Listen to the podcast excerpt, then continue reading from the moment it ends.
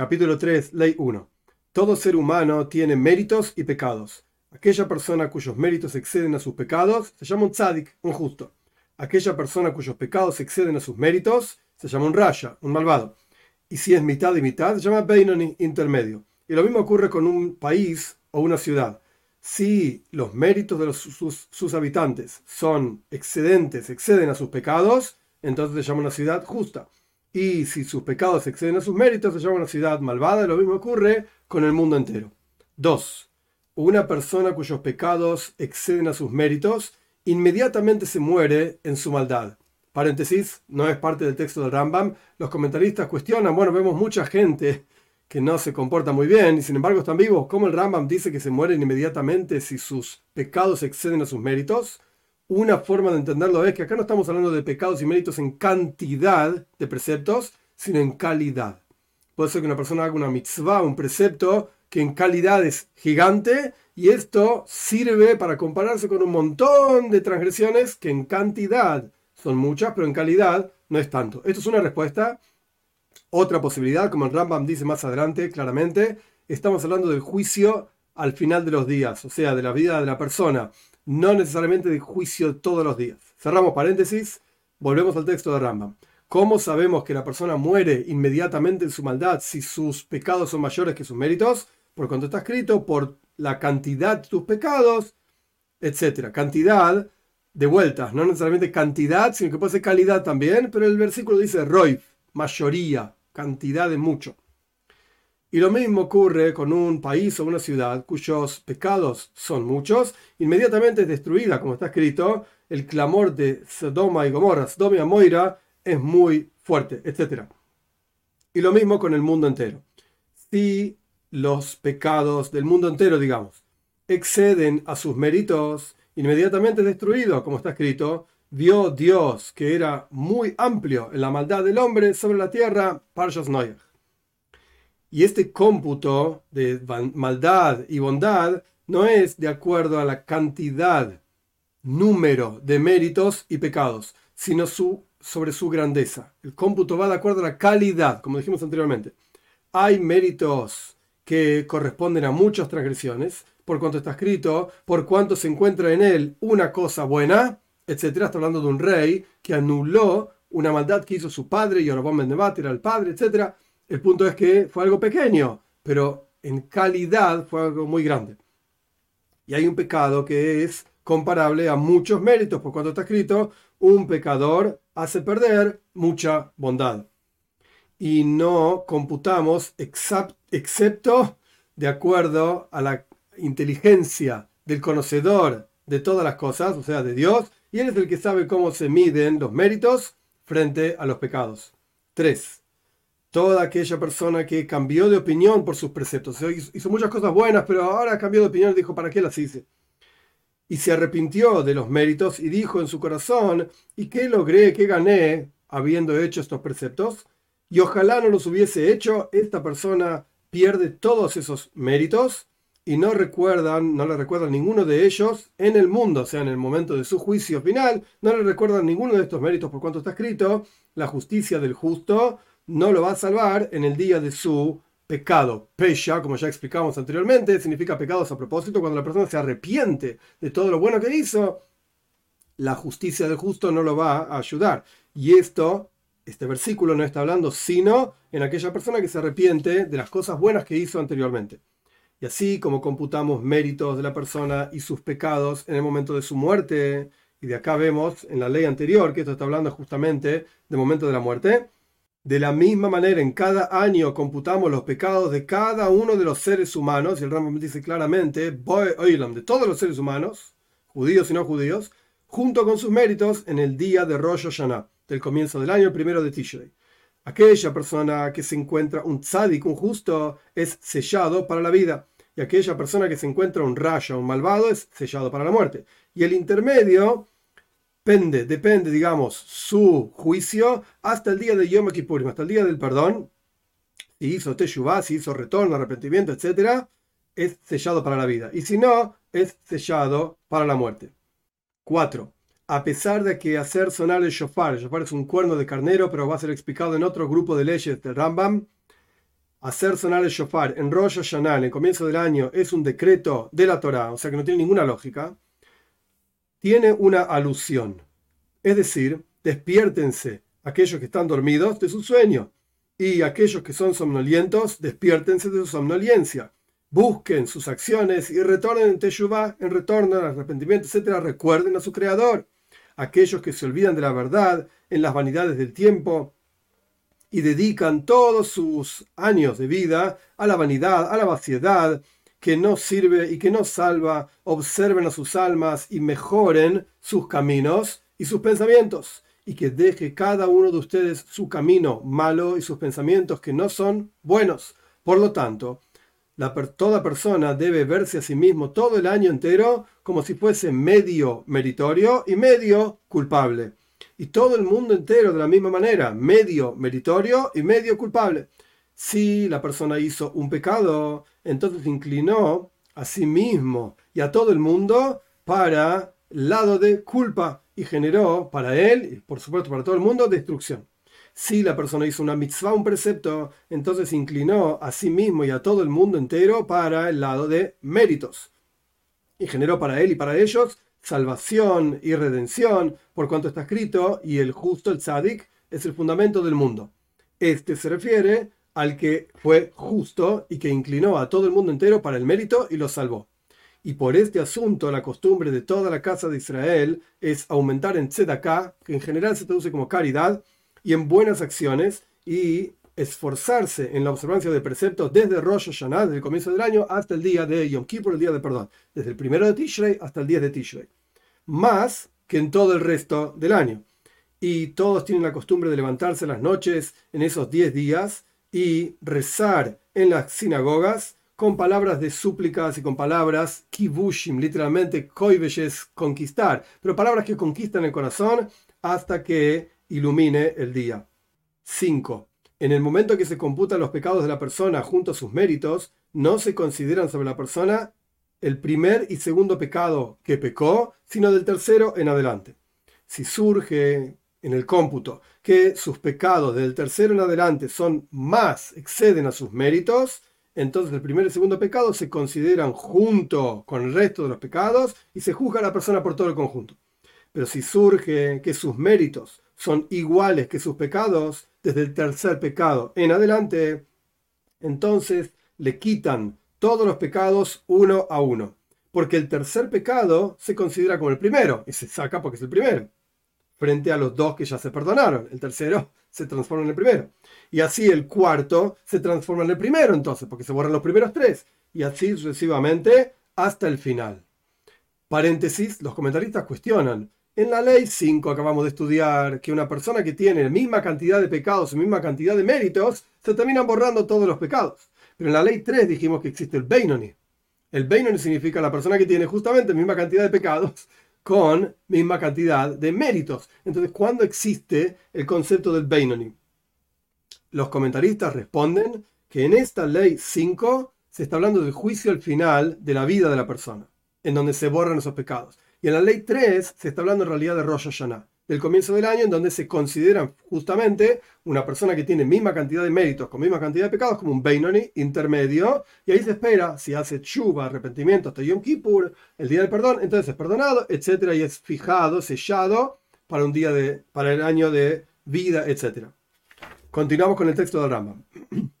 ¿En qué caso se aplica que se contabiliza? A partir del tercer pecado, cuando estamos hablando de un individuo. Una persona sola, por cuanto está escrito, he aquí, todo esto lo hace Dios una vez y dos veces con la persona, en singular. Pero en una congregación hacemos pender esos pecados, el primero, el segundo y el tercero también, por cuanto está escrito, por tres pecados de Israel y por cuatro, por cuatro no lo voy a perdonar. O sea, los primeros, segundo y tercero sí son perdonados, efectivamente. Y cuando se consideran para ellos de esta manera, se considera solamente desde el cuarto pecado en adelante. Los Beinonim, o sea, las personas intermedias, si estaban dentro de esta mitad de pecados que ellos tienen, que no se colocó tefilín, filacterias en la cabeza, en el brazo, etc., nunca se lo juzga según su pecado y tiene porción en el mundo por venir. O sea, que se consideran todos los pecados, pero tienen porción en el mundo por venir. De la misma manera, todos los malvados cuyos pecados son excedentes a sus méritos, se los juzga según sus pecados y tienen porción en el mundo por venir. Porque todo Israel tiene porción en el mundo por venir, a pesar de que hayan pecado, por cuanto está escrito, y tu pueblo son todos justos, por siempre heredarán la tierra en Ishaya, el capítulo 60, versículo 21. Esta tierra que ellos van a heredar, explica el Rambam, es un ejemplo, es decir, la tierra de la vida, y se refiere al mundo por venir. De la misma manera, los piadosos entre las naciones del mundo, que son aquellos que recibieron y aceptaron los siete preceptos de Beninoyah, etcétera, como está explicado al final del libro del Rambam, tienen ellos porción en el mundo por venir. 6. Y estos son aquellos que no tienen porción en el mundo por venir, que son recortados y perdidos y juzgados por su gran maldad y pecados por siempre, dice el Rambam. Y lo voy a decir en hebreo porque el Rambam va a explicar uno a uno todo el resto del capítulo quiénes son estos personajes. Minim, Epicorsim, los que niegan la Torá, los que niegan la resurrección de los muertos, los que niegan la venida del Redentor, o sea, de Mashiach, los rebeldes, los que hacen pecar a los demás, los que se alejan de los caminos de la congregación y el que hace transgresiones abiertamente en público, como Yoyaquín, por ejemplo, que es un rey que le decía abiertamente, no saben cómo enojar a Dios, yo lo voy a enojar más a Dios, etc y los que traicionan o entregan a otros hacia el juzgado, etc., los que imponen temor sobre la congregación, no en aras del cielo, los asesinos, los que dicen Lashon mala lengua, y aquellos que proyectan su prepucio, o sea, habiéndose circuncidado o habiéndolo circuncidado, esa persona no quiere verse como circuncidado, entonces se proyecta la piel para verse como no circuncidado. 7. Ahora el Rambam va a definir cada uno de estos personajes que explicó en la ley anterior. Hay cinco personajes que se llaman minim, que en general se, traduce como herejes. La persona que dice que no existe Dios y que el mundo no tiene conductor. La persona que dice que hay un conductor, pero son dos o más. La persona que dice que hay un solo Señor, digamos, en el mundo, pero tiene un cuerpo o tiene imagen. Paréntesis, sobre este punto hay una discusión enorme entre Raibat y Rambam, y hay una discusión enorme entre los comentaristas del Rambam, incluyendo al Raibat también, sobre qué quiso decir el Raibat. Es una discusión larga. Aparentemente el Raibat dice, hay muchos, mejores que el Rambam, que opinaban que Dios tiene forma y tiene cuerpo. Pero los comentaristas posteriores opinan que el texto del Raibat es equivocado. ¿Cómo puede ser que el Raibat diga una cosa así? Que Dios tiene forma, tiene imagen, etcétera la conclusión es como dice Rambam acá, sin ninguna duda, todos los comentaristas están de acuerdo. Dios no tiene cuerpo y no tiene imagen, y un hereje es una persona que considera que incluso si hay un solo Dios, por ejemplo, tiene cuerpo o imagen. Continuamos. Y también una persona que dice que Dios es el que existe, que es uno, etcétera, que no tiene imagen, no tiene cuerpo. Él no es el primero y la roca, el que formó todas las cosas. Y también una persona que sirve a una estrella o a una constelación o a ese tipo de cosas para ser intermediario entre él y el Señor de los mundos. Todos estos, de estos cinco, se llama min, en general hereje. 8. Hay tres que se llaman epicorsim, que en general también se traduce como herejes, pero técnicamente hablando epicorsim. El que dice que no existe profecía en absoluto, es decir, que no hay conocimiento que le llegue al corazón del ser humano, desde el Creador. El que niega la profecía de Moishe Rabbeinu y el que dice que el Creador no conoce las, acciones de los seres humanos. Cada uno de estos tres se llama epicoires. Hay tres que se llaman negadores de la Torá. El que dice que la Torá no viene de Dios, incluso un solo versículo, incluso una sola palabra, si dice que Moishe lo dijo de su propia boca, esta persona niega la Torá y también aquel que niega la explicación de la Torah, que se llama Torah al P, la Torah oral, la que niega aquellos que enseñan la Torah oral. Por ejemplo, Sadok y Baitois, ellos eran dos estudiantes que negaban justamente el concepto de Torah oral. Y el que dice que Dios cambió este precepto por otro y que ya se anuló esta Torah a pesar de que fue de Dios. Por ejemplo, los cristianos y los musulmanes cada uno de estos se llama Koifer Batoir, una persona que niega la Torah. 9. Dos son los que se consideran rebeldes del pueblo de Israel. Un rebelde para una transgresión en particular y el rebelde para toda la Torah. El rebelde para una transgresión es una persona que se fortalece a sí mismo para hacer esa transgresión a propósito y se acostumbra y es público y es famoso por esa transgresión que hace. Incluso si se trata de una transgresión de las simples, de las poco graves. Por ejemplo, que esta persona siempre se acostumbró a vestirse con shatnes, lana y lino, como va a ser explicado en otro lugar mucho más adelante. O que se corta los costados de la cabeza. Si surge que para esa persona es como que se anuló ese precepto del mundo, no existe ese precepto, este se llama un rebelde para ese asunto y siempre y cuando lo haga para enojar a Dios, a propósito, por así decir, porque hay otras transgresiones que la persona hace porque no puede aguantar sus pasiones, etc. Acá estamos hablando de un mumar, un rebelde para una cosa que lo hace a propósito para enojar a Dios. Un rebelde para toda la Torah entera, por ejemplo, aquellos que retornan a las religiones de los idólatras cuando hacen decretos contra el pueblo de Israel y se apegan a ellos y dicen, ¿qué ganancia tengo yo de apegarme al pueblo de Israel si son humildes y humillados y rebajados? Es mejor que me apegue a estos que son fuertes, son poderosos. Este es un rebelde para toda la Torá entera. 10. Aquellos que hacen pecar a los demás, ¿cómo funciona? Es igual aquel que hizo pecar a otros en algo muy importante como Yorobam, Tzadok y Baitois, que les hicieron hacer idolatría, negaban a Dios, negaban el mundo por venir, etc. Es lo mismo que una persona que hizo pecar a los demás con algo menos grave, incluso anular un precepto positivo. Y es igual el que fuerza a otros hasta que pequen, como Menashe, por ejemplo, que fue un rey del pueblo de Israel, que mataba al pueblo de Israel hasta que hagan idolatría, los mataba a los que no querían querían hacer idolatría, o que los confunde y los desvía. 11.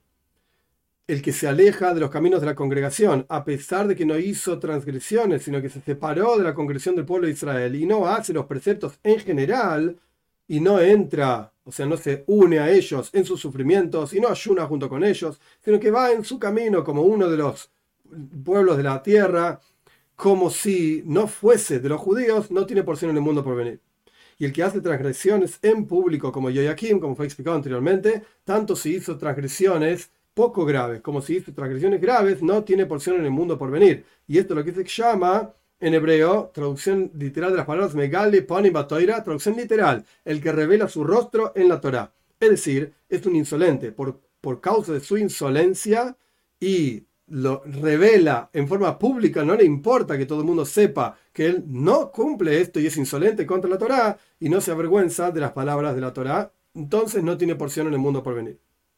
12. Hay dos que se llaman traicioneros, por así decir, moisrim.